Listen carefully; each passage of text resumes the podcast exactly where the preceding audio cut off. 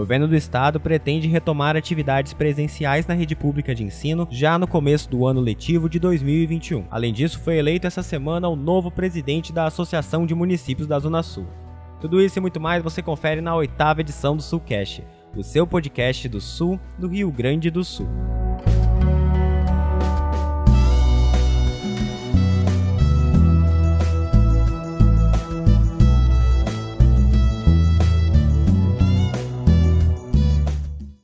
E aí, ouvintes, estamos aqui para a oitava edição do Sulcast. Eu sou Laércio Diniz, falo diretamente de Pelotas e eu tô muito feliz de estar aqui de novo e mais feliz ainda porque eu não gravo sozinho, eu gravo com o companheiro Douglas Dutra, jornalista que fala diretamente de Piratini. E aí, Douglas, fala aí, meu. Oi, Laércio. Oi, queridos ouvintes Sulcasters. Pois é, estamos de volta para mais um Sulcast. Muito obrigado pela sua audiência, você que nos acompanha todas as semanas, que nos dá suas críticas, que nos dá suas sugestões.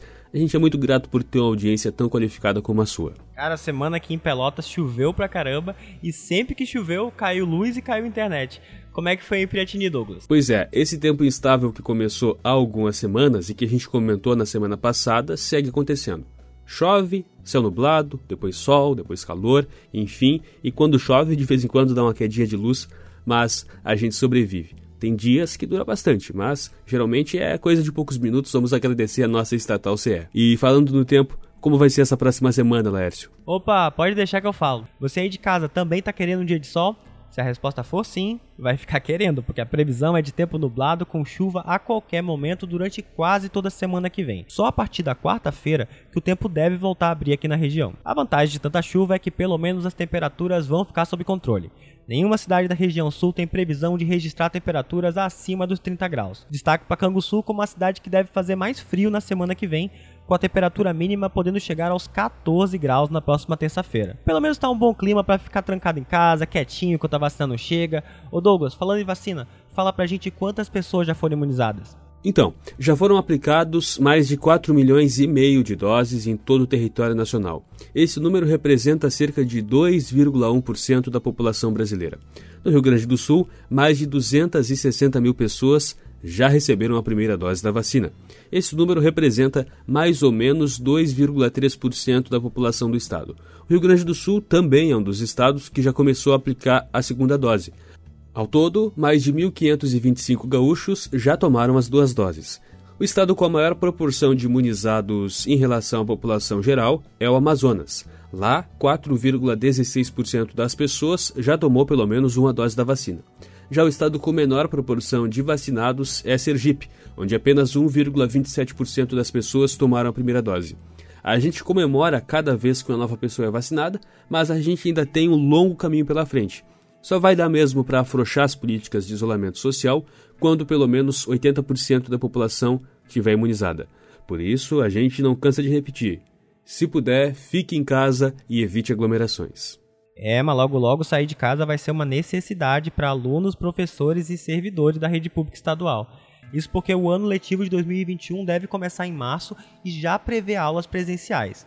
Dia 8 e 11 vão começar as atividades do ensino fundamental e dia 15 começa o ano para alunos de ensino médio e técnico. As aulas desse ano devem ser realizadas na modalidade de ensino híbrido, ou seja, o meio termo entre as aulas remotas e a volta total das atividades presenciais.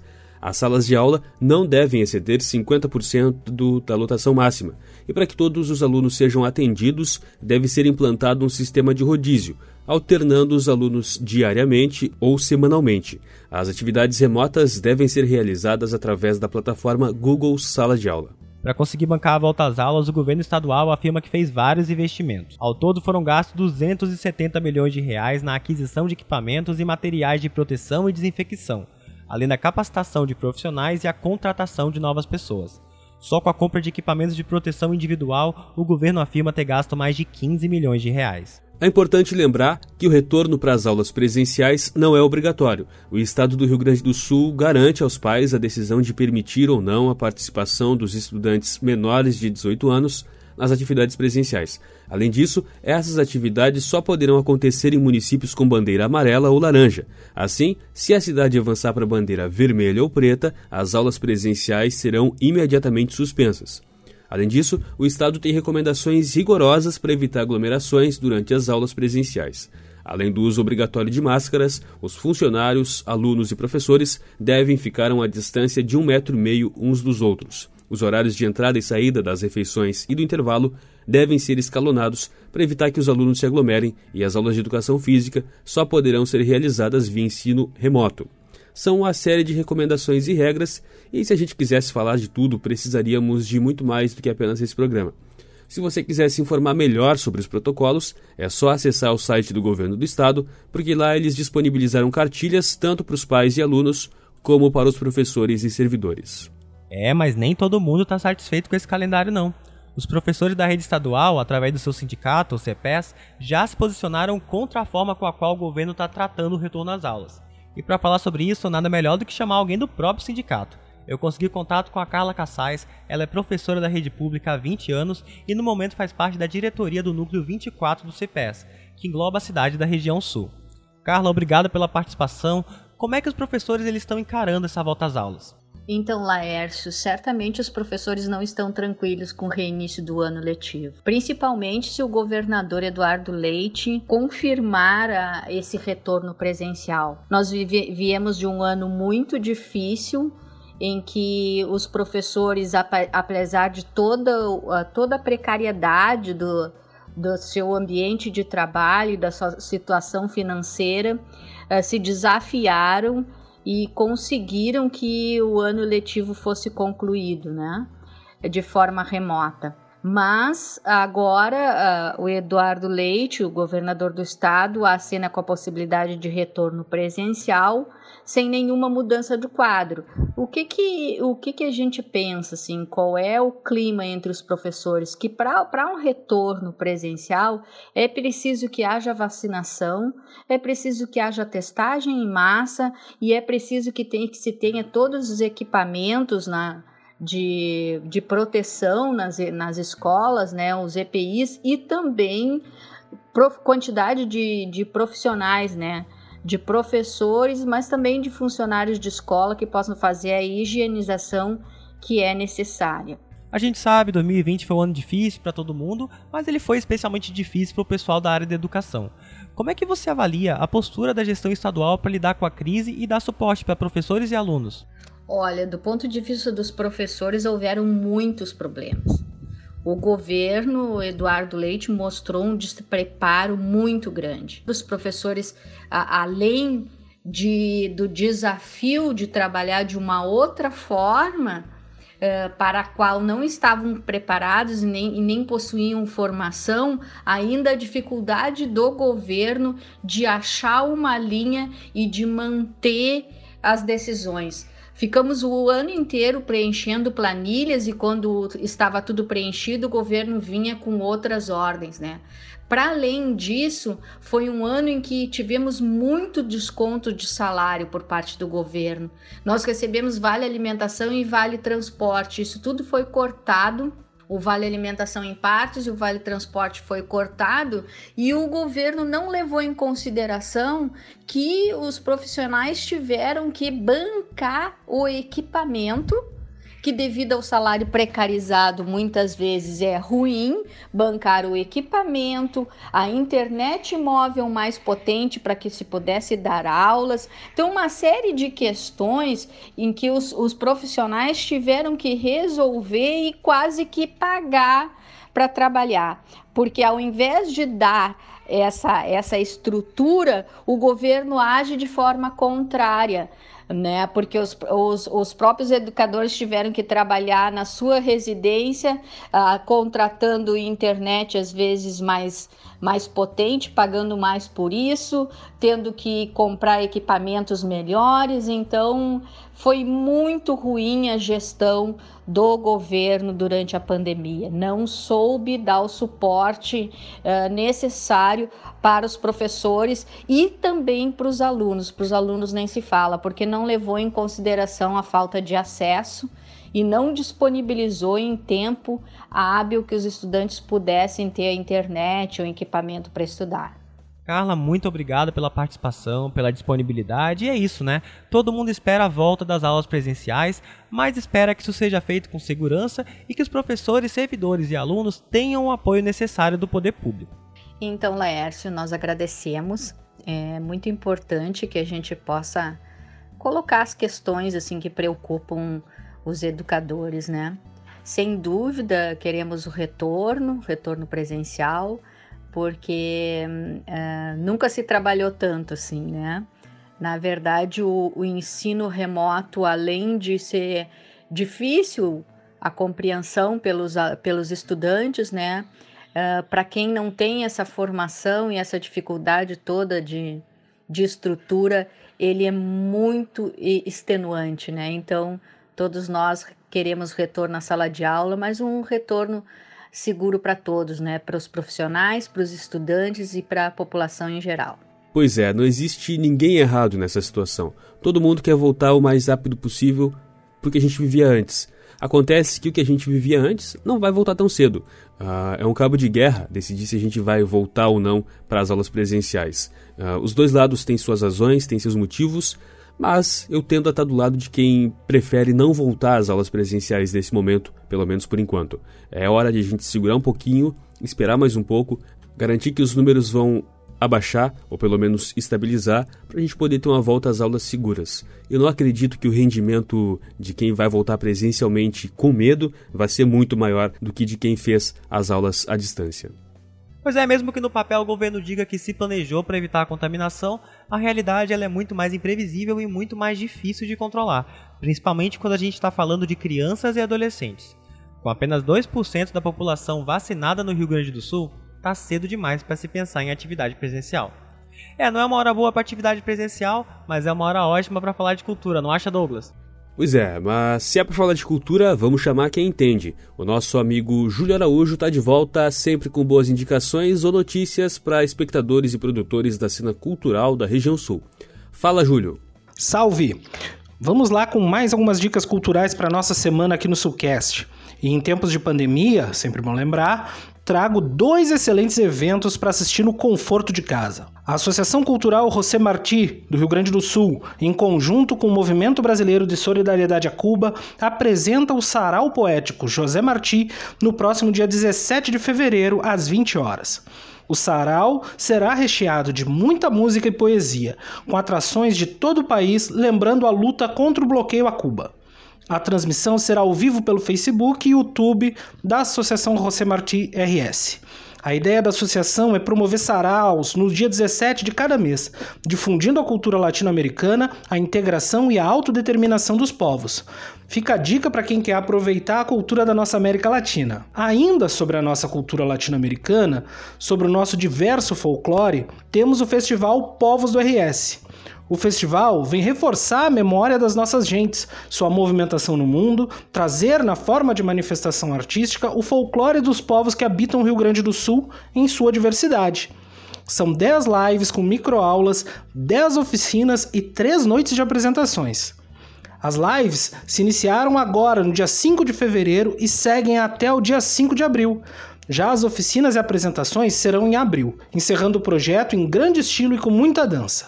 Grupos de cultura negra, de etnias diversas, das danças populares e tradicionais estarão presentes nos dias de festival, que será totalmente gratuito, envolvendo mais de 200 trabalhadores das artes, totalmente financiado pela Lei Aldir Blanc em edital da Secretaria de Estado da Cultura. Não é segredo para ninguém que no Rio Grande do Sul já é tradição a realização de festivais de folclore que todo ano trazem convidados de muitas partes do globo para mostrar sua dança em função da pandemia da Covid-19, nossos comportamentos sofreram drásticas alterações, mas a arte resiste e acha seus caminhos. Da região sul vão participar do festival o CTG Brigadeiro Rafael Pinto Bandeira de Rio Grande e a Companhia de Dança Afro Daniel Amaro aqui de Pelotas. A programação completa você encontra nas redes sociais do festival. É imperdível. Para essa semana é o que temos. Um abraço e é com vocês, Laércio Douglas. Valeu, Júlio! Vocês acham que só um Douglas de Piratini é o bastante para um podcast de notícia? Pois eu acho que a gente precisa de pelo menos dois. O nosso amigo Douglas Rafael tá de volta para falar dos times gaúchos e as principais notícias esportivas da semana. Fala aí, Douglas 2. Olá, ouvintes do Sulcast, tudo bem com vocês? Com exceção dos times gaúchos na Série A do Campeonato Brasileiro de 2020, que ainda não acabou em virtude da pandemia, todos os demais clubes do estado estão se preparando para a temporada 2021. Em especial, para o Campeonato Gaúcho, que começa daqui a pouco mais de duas semanas. E é sobre isso que nós começamos falando. No último sábado, o Pelotas fez seu primeiro teste visando a estreia no Gauchão. O Lobo enfrentou, fora de casa, o São José de Porto Alegre e empatou em 3 a 3. Marcaram para os pelotenses Wesley, Marcão e Gabriel Silva. E como nós havíamos antecipado na última edição do Sulcast, o Áureo Cerulli fechou a contratação do paraguaio Héctor Bustamante. O atacante de 25 anos foi apresentado na Boca do Lobo na manhã da quinta-feira. Bustamante estava no CSA de Alagoas e é mais uma alternativa de velocidade para o técnico Ricardo Cobalcini. Ele, provavelmente, será o último reforço do Pelotas antes da estreia no Gauchão. E tem caras novas no Brasil de Pelotas também. Após a apresentação oficial do elenco, ocorrida no início da semana, a direção Chavante anunciou a chegada dos dois primeiros reforços da temporada. O lateral direito André Kreubel, de 25 anos, ex-América do Rio Grande do Norte, e o lateral esquerdo Igor Miranda, de 24 anos, ex-náutico.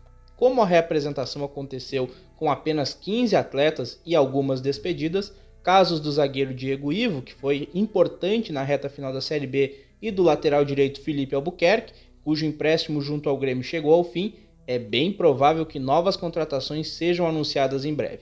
Você, claro, saberá disso aqui no Sulcast. Ainda falando de gauchão, a Comissão Estadual de Árbitros de Futebol anunciou nesta semana que os juízes do quadro da Federação Gaúcha de Futebol participarão da pré-temporada 2021, que ocorrerá de 19 a 21 de fevereiro. Já nos dias 23, 24 e 25, os árbitros serão submetidos a avaliações teóricas e físicas, visando justamente a preparação para o Campeonato Gaúcho e a divisão de acesso. E para finalizar, como você já se habituou, as informações do futebol da capital gaúcha. Diante do Botafogo, o Grêmio encerrou o jejum de vitórias que já durava sete jogos. O tricolor goleou os cariocas por 5 a 2 e agora volta a olhar para a parte de cima da tabela. E na busca por uma vaga direta na Libertadores de 2021, o time de Renato Portaluppi tem um confronto direto neste final de semana. Enfrenta o São Paulo na Arena às 8h30 da noite do domingo. Se vencer, o clube empata em pontos com os paulistas, que atualmente ocupam a quarta colocação no campeonato com 59 pontos, 3 a mais que o Grêmio, ou seja, é decisão. Quem também tem uma decisão é o Inter. Após tropeçar e perder em casa para o Sport Recife por 2 a 1, na última quarta-feira, o Colorado viu o Flamengo, atual vice-líder do Brasileirão, aproximar-se ainda mais. Agora a diferença é de apenas um ponto. Por isso, o time de Abel Braga não pode nem pensar em perder pontos para o Vasco, adversário deste domingo, às 4 da tarde. Os cariocas atualmente estão na 17ª colocação no campeonato, brigando para não serem rebaixados.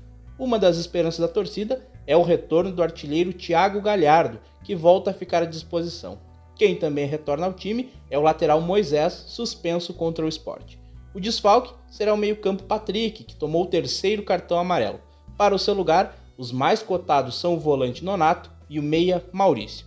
É isso aí, galera. Na semana que vem, se tudo der certo, a gente volta. Até lá.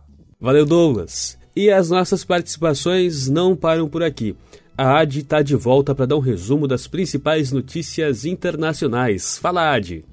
Olá pessoal, então, na semana passada eu falei um pouco sobre o golpe militar em Mianmar e nessa semana houve uma suposta tentativa de golpe no Haiti. Ficou um pouco confuso? Eu vou explicar do início. A gente conhece o Haiti como o país mais pobre das Américas e um dos mais pobres do mundo. Pensar em Haiti é pensar no terremoto de 2010 que arrasou a ilha ou no furacão Matthews em 2016. Estamos em 2021 e o país ainda sofre com os efeitos econômicos dessas duas tragédias. E a resposta está na colonização da ilha. Foi lá que Cristóvão Colombo começou a sua jornada nas Américas em 1492, e a ilha se tornou parte da Espanha a partir daí. A Espanhola, como era chamada, começou a ser disputada também por piratas ingleses, holandeses e franceses. Em 1695, a Espanha cedeu um terço da ilha para os franceses, que passou a se chamar Saint-Domingue. A história da independência do país é muito interessante. Foi através de uma revolta de escravos, influenciados pelos ideais da Revolução Francesa, que enfrentaram as forças de Napoleão Bonaparte